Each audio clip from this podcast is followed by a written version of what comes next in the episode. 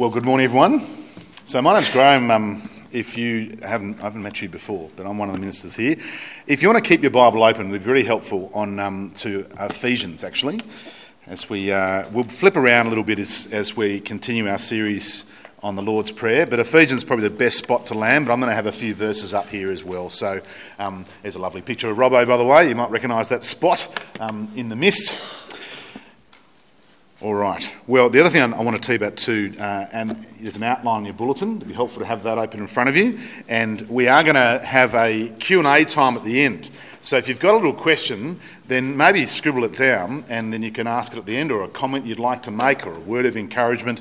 Um, we'll aim to do that at the end of our little time together here. So how about we pray together and ask God to uh, guide us by His word and help us to understand Him better as we, uh, as we read and think. Uh, Father, we thank you that we can come together today. We thank you for the, the, um, the gift that church is, and we thank you that, uh, yeah, we can hear from you now. You don't leave us in the dark. Um, you guide us by your word, and we're thankful for that. Um, and as we think about this prayer of Jesus, uh, we pray that we too would pray and be able to pray, Your will be done on earth as it is in, as, in, as it is in heaven. So, uh, Amen. Well, it was November 2003. I was uh, finishing up my theological study in Sydney, and Michelle and I were standing in the kitchen of our place at Newtown, student accommodation there, and I had two job offers in my hand. One was to go to Adelaide, and one was to go to Perth. We didn't want to work in Sydney. Who would? Um, I hope that's recorded. Um, so, what do we do? What should we do? What was the right decision? What was the. Is there a right decision? Is there a godly decision? We'd weighed them all up very carefully and we wondered what's the will of God for us in this moment? All right, jump back to October 1998. I was sitting in an intimidating job interview. Uh, 15 interviewers were seated around me in a horseshoe shape and I was on a single chair in the middle. The teacher, well, actually, to be honest, it was intimidating, but I was actually, I remember being quite comfortable. And it might say something about me more than anything else. Anyway, the job was for a PDHPE teaching position at a Christian school up on the mid north coast with some Christian studies classes sort of uh, added there to fill up the load. The interview seemed to be going pretty well. You know, we laughed a bit, we prayed together, I was able to answer their questions, all good things. There was a good feeling amongst it all. Then one of them asked me, How do you know if it's God's will for you to come and teach here? How would you have answered that question? What would you have said, do you think? And would you have gone to Adelaide or Perth? And why? What would you have done? Should I have expected a sign, uh, some sort of confirmation that this particular action was indeed God's will? Well, today we come to this fourth phrase in our series on the Lord's Prayer. In these uh, verses, Jesus taught his disciples how to pray. In response to their question, Lord, teach us to pray, this is how he answered. How to pray. This is the outline. This is what ought to shape our prayers. Uh, as we've been seeing, it ought to shape our lives as well. And we're invited to pray to the sovereign Lord of all, the King of kings, and call him Father. And so today we pray, Your will be done on earth as it is in heaven. That's what we're praying. Now, these are words that Jesus knew well. These are words that Jesus lived out. In less than three years, he faced the agony of, the cruci- of crucifixion. He prayed in the Garden of Gethsemane. You might remember these words. He said to his Father in heaven, He says, Not my will, but as you will. As he prayed through, uh, uh, through tears, Not my will, but as you will. And in this surrender, our salvation was secured.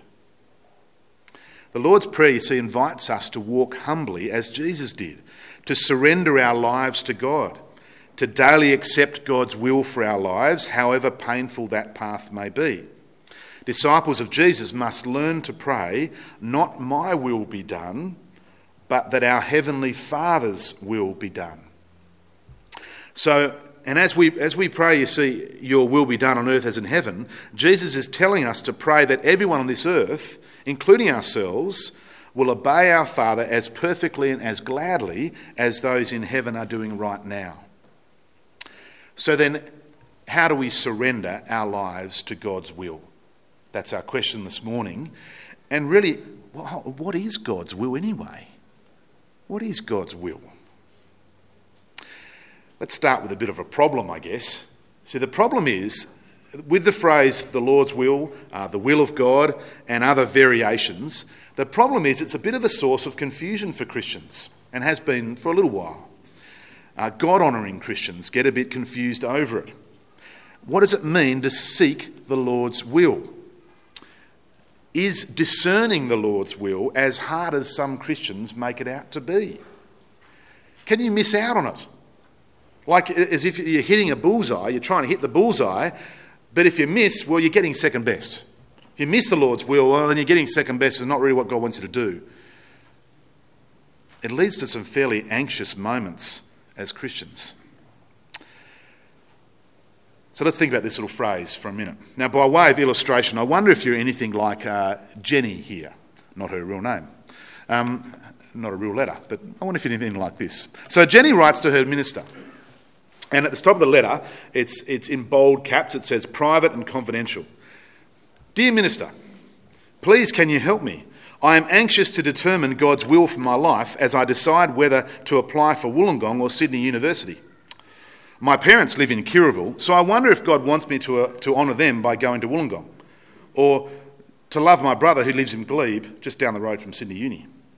My boyfriend is at UTS Broadway um, studying journalism. So I'm not sure if God wants me to be near Him so we can see each other more and perhaps get married, or to put God first and go to Wollongong and look after my parents.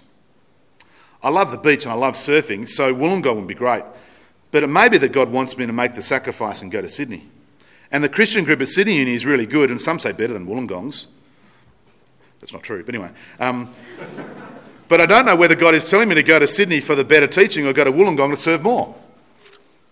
My friends reckon Sydney is more fun and has a better nightlife. But is that from the devil? I'm trying to open I'm, I'm, trying to be open to God's signs, but can you tell me how many signs should point to the same thing for me to know it's from God? I'm very confused and I need your guidance about God's guidance. How do I find God's will for my life in Christ? Jenny. Oh, or P.S. I seem to have lost the application to Wollongong. Is that God telling me I should go to Sydney? Talk about confusing. Talk about confusing. But it's interesting, isn't it? It's, that's an interesting question. Why are Christians like Jenny, God honouring Christians who are really keen to serve and honour God, why are they so desperate to find out God's will for their lives? In his little book, um, Kevin DeYoung's little book, uh, it's called Just Do Something. Here it is. It's very small. It's a great little book. Uh, it's not too American, so it's really good, easy to follow. Nothing wrong with that, of course. We love Americans. Sorry. We don't know. No, no, I just stop now. It's a, re- it's a really good book.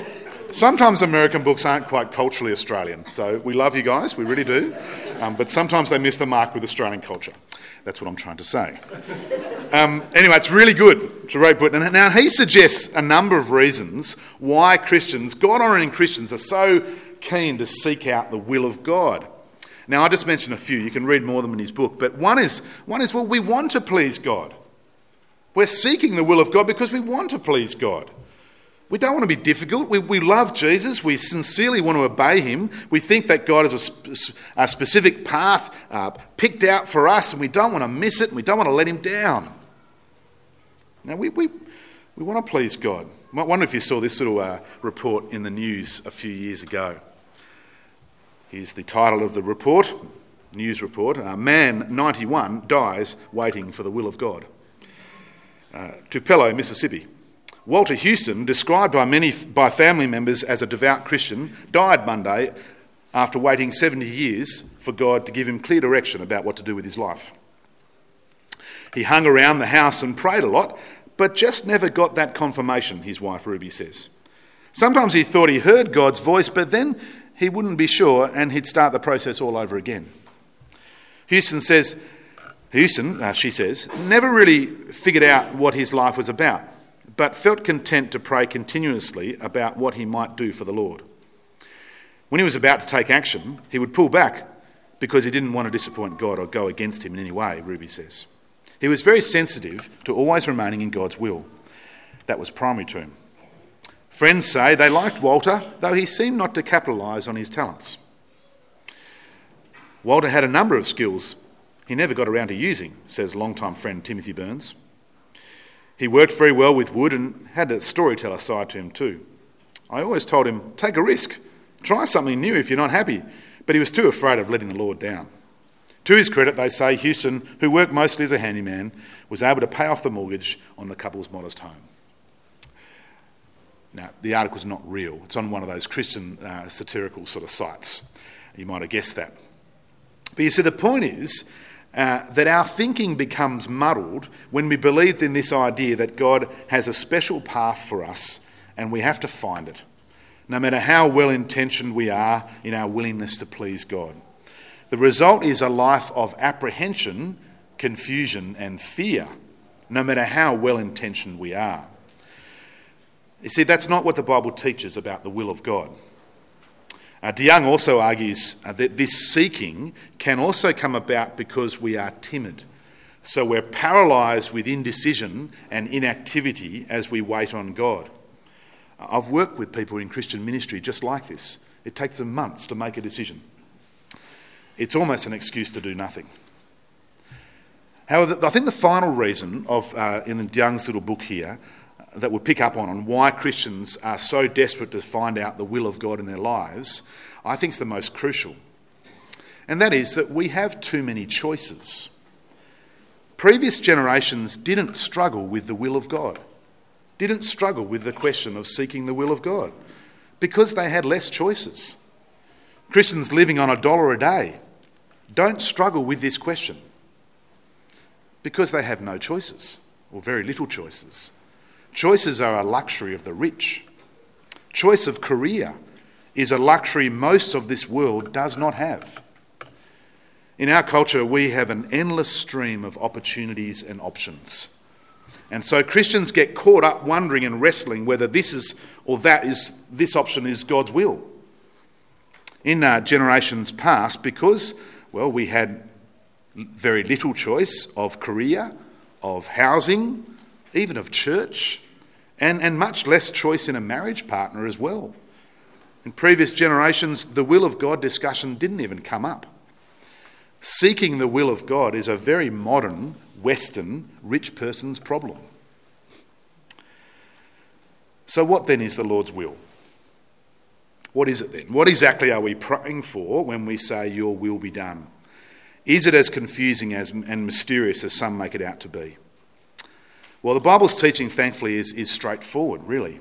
Uh, there are two ways, I think, the will of God is spoken of in Scripture, and we can see them there on your outline God's secret will and God's revealed will. So let's, uh, let's turn to these now. So, the will of God in Scripture. It's point two in your outline, and we'll think about God's secret will first. See, our Father's secret will is what He chooses to decree will happen without telling us. That's His secret will. We discover some of this as it unfolds in the history of our world and in our lives. Uh, Tony, uh, Peter Jensen and Tony Payne have written a book called Guidance and the Voice of God. I've got a picture of it later on. I've talked, spoken about it lots of times. Um, it's the best Christian book you'll ever read, that I've ever read anyway. Um, go and get it. Do yourself a favour. Um, he, they use the, the term God working behind the scenes. So here's God working behind the scenes in his sovereign and irresistible way. God works in all things to move people along the path he's planned out for them. He turns our hearts this way, he pushes us in that direction, he arranges things, he directs behind the scenes. And more often than not, well, we figure it out after the event. We look back and think, oh, yeah, yeah God was doing that, that, that, and that, clearly. Ephesians 1, verse 11, tells us Everything that ever happens always happens according to the plan of Him who works out everything in conformity with the purpose of His will. Now, that doesn't mean, though, that God, that God is responsible for our sin, for example. The Bible teaches both human responsibility and divine sovereignty. So, a good example is, is the cross of Jesus Christ. Uh, Acts 2, verse 23, this man, that's, so here's Peter uh, talking to the, the Jewish leaders at the synagogue uh, in Jerusalem, and he says, This man, that's Jesus, was handed over to you by God's deliberate plan and foreknowledge, divine sovereignty, and you, that is, you Jewish leaders, you with the help of some wicked men, I take it that's the Romans, put him to death by nailing him to the cross. See, human responsibility, divine sovereignty. Now, nor does God's secret will have find any delight in our suffering. Instead, God promises through suffering our faith is refined. And what's more, in Jesus, God has joined us in our suffering. He knows what it's like. And one day, as we trust in Jesus, that suffering will end. But there's one more significant aspect to God's secret will that's worth talking about at the moment. That is, that God's secret will includes our personal salvation. Uh, back to Ephesians chapter 1, verses 4 and 5 first. For he chose us, God chose us in him, that's Christ, before the creation of the world, to be holy and blameless in his sight. In love, he predestined us for adoption to sonship through Jesus Christ in accordance with his pleasure and will.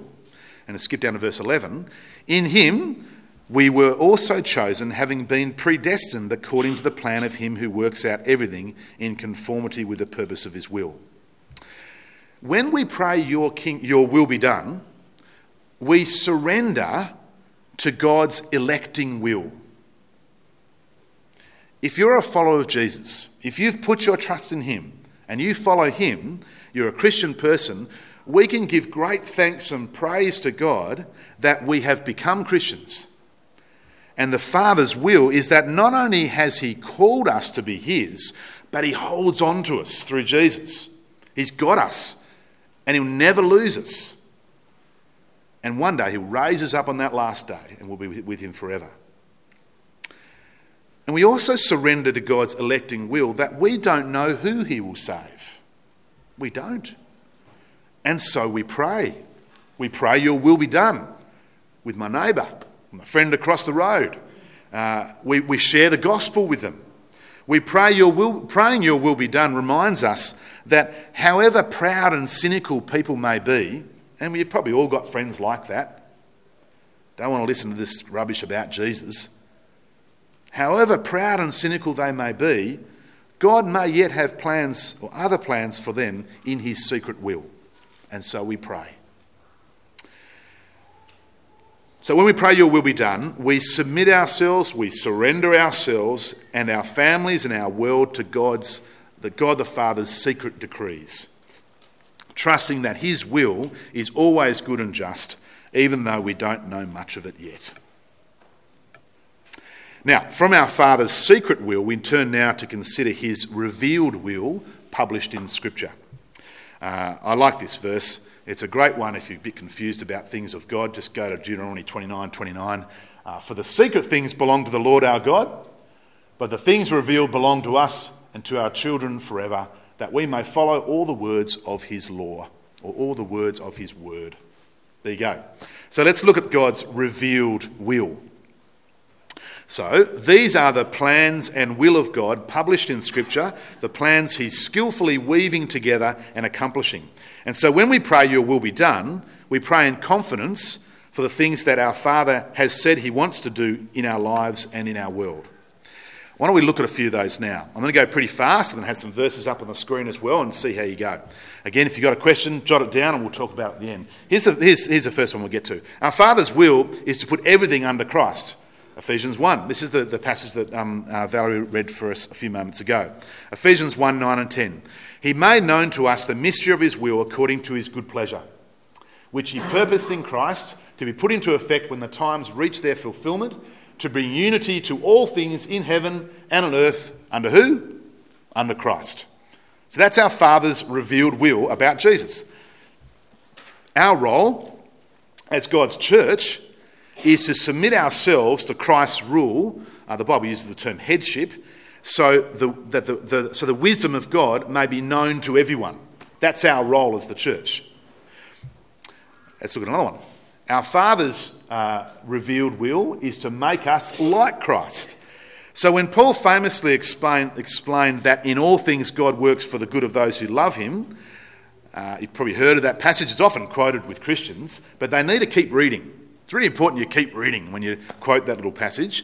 Uh, those have been called according to his purpose. He goes on to explain his purpose for us. And what's his purpose for us as Christians? To be conformed to the likeness of his Son. That's our Father's revealed will. That's his will. Now, I want to show you four passages which spell out what this means in practice. Now, here's the first one. What does it mean for us to be conformed to the likeness of Jesus? Here's the first one it means self sacrificial service. So, Romans 12, 1 and 2. I'll read it out for you pretty quickly.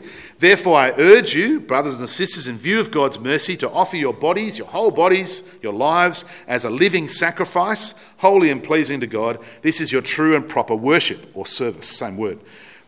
Do not conform to the pattern of this world, but be transformed to the renewing of your mind. Then you'll be able to test and approve what God's will is his good and pleasing, perfect will. Self sacrificial service. It also means sharing the gospel with others with wisdom. That too is God's will for our lives. Ephesians 5 15 to 18.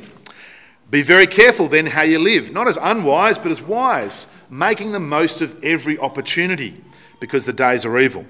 Therefore, do not be foolish, but understand what the Lord's will is. Don't get drunk on wine, which leads to debauchery. Instead, be filled with the Spirit.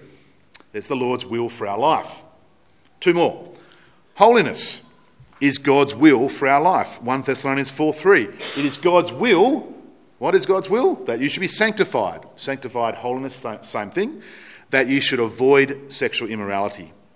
So, like it, what's the guys who park cars? A, a chauffeur, that's it. Um, they, they, they, it's like a chauffeur, chauffeur, what's chauffeur? Valet. That'll work. I was trying to think of that word. It took me a week, couldn't get it. Thank you. Valet, oh, man.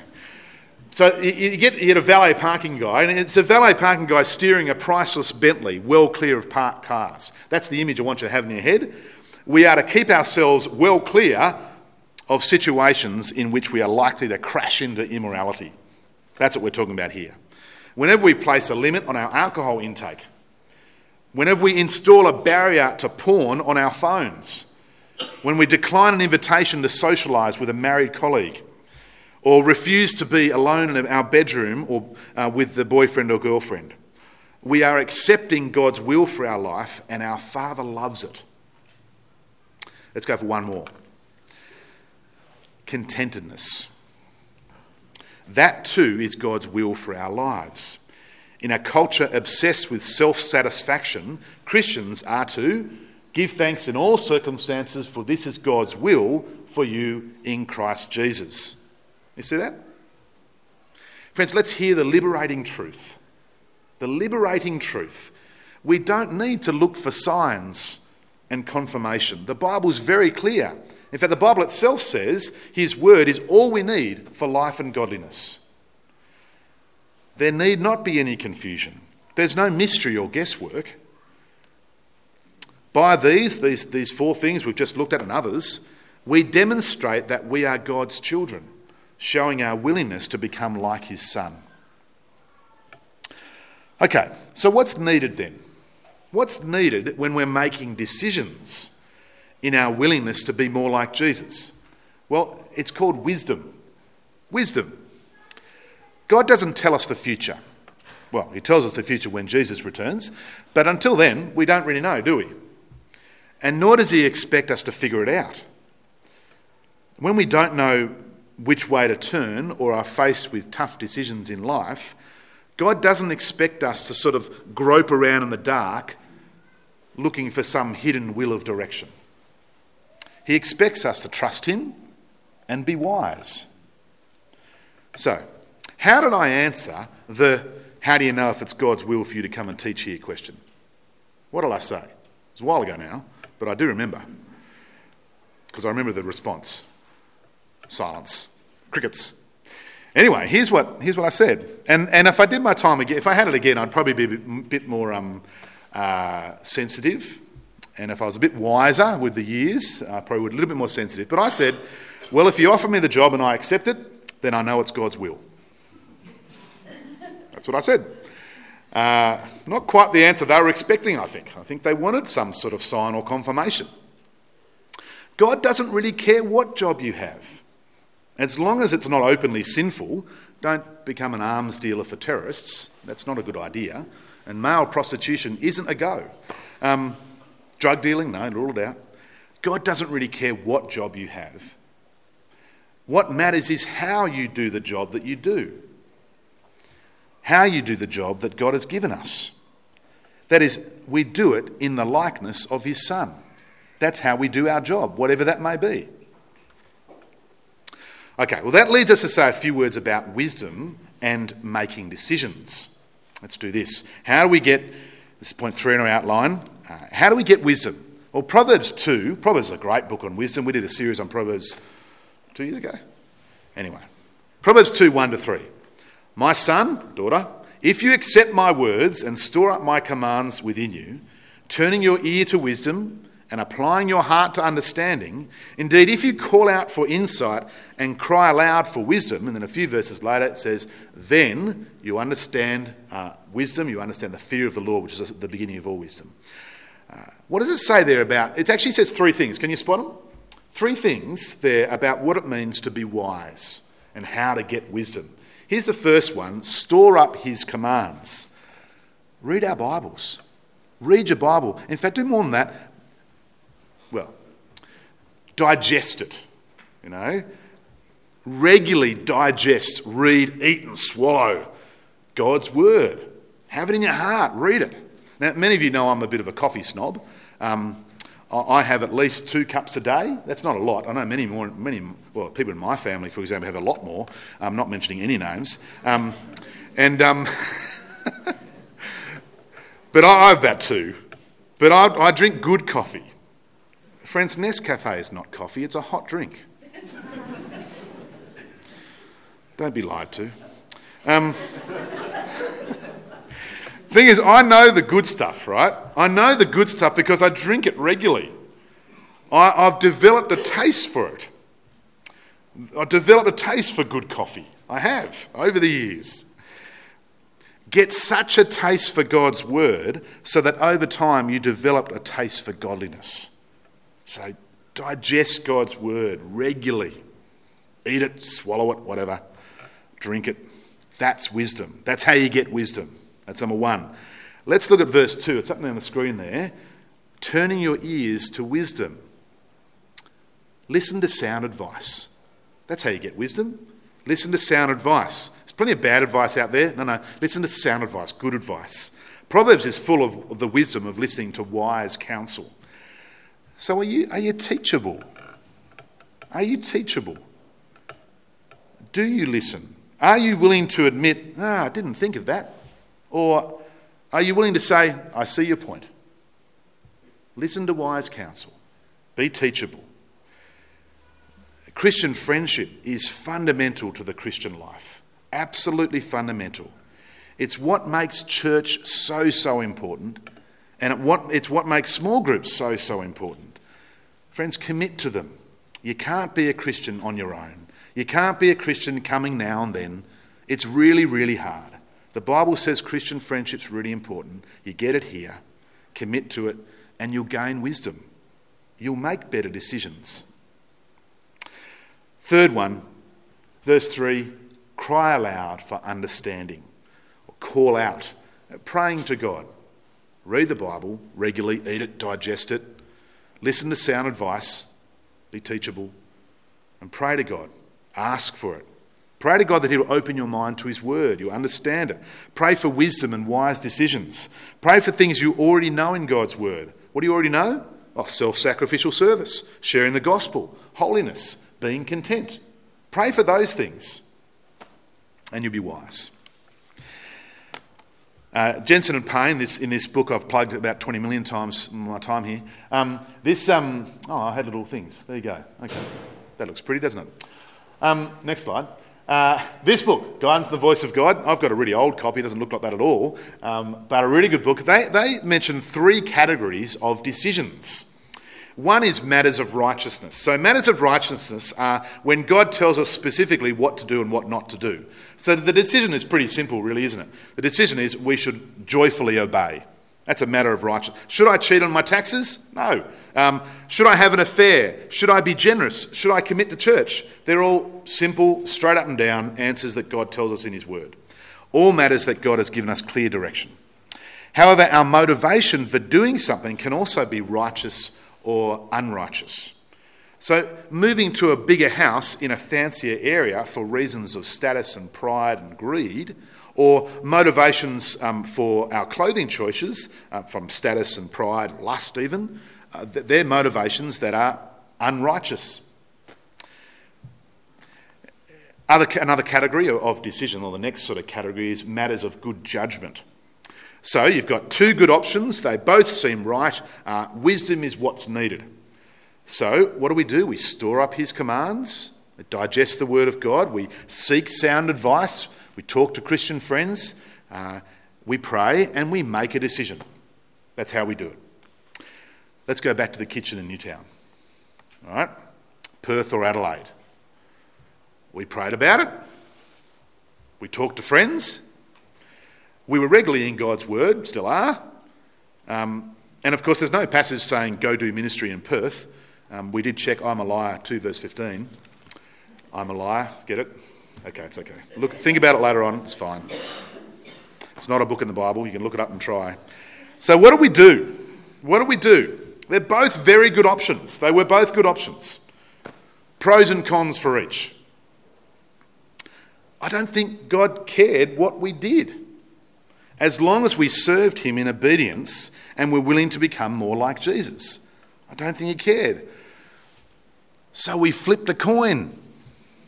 We flipped a coin and it landed on Adelaide and we went to Perth.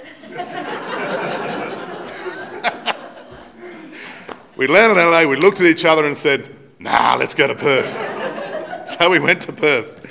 I think it's just what we needed a little bit of a, a kick in the bum, I don't know. Um, third category of decisions these are matters of triviality. So they talk about, they're matters of little consequence. They're not, worthing, they're not worth wasting our time and energy on. So, one option is not better or worse than the other. Should I buy a Ford or a Holden? Uh, yes, that's trivial. There's no Ford or Holden people here today. There's a few in our church, they should be here. Anyway, um, it's trivial, of course, it's trivial. Uh, just make a decision move on. Uh, wisdom says don't get caught up in these decisions. Just make a decision, move on. All right, let's, let's sum things up a little here. Is there a way to sum it up? All this? I think there, this prayer, Your will be done. Well, yeah, I think there is. Your will be done means surrendering our lives to Jesus. Like Jesus. Father, not my will, but as you will. That's what it means. God is good. He loves us. He, he knows what He's doing. So let's pray your will be done on earth as it is in heaven. Why don't I pray now, and then we'll see what, if there's any questions or comments that, that, that come up, um, and then we'll, we'll sing after that. So let's pray.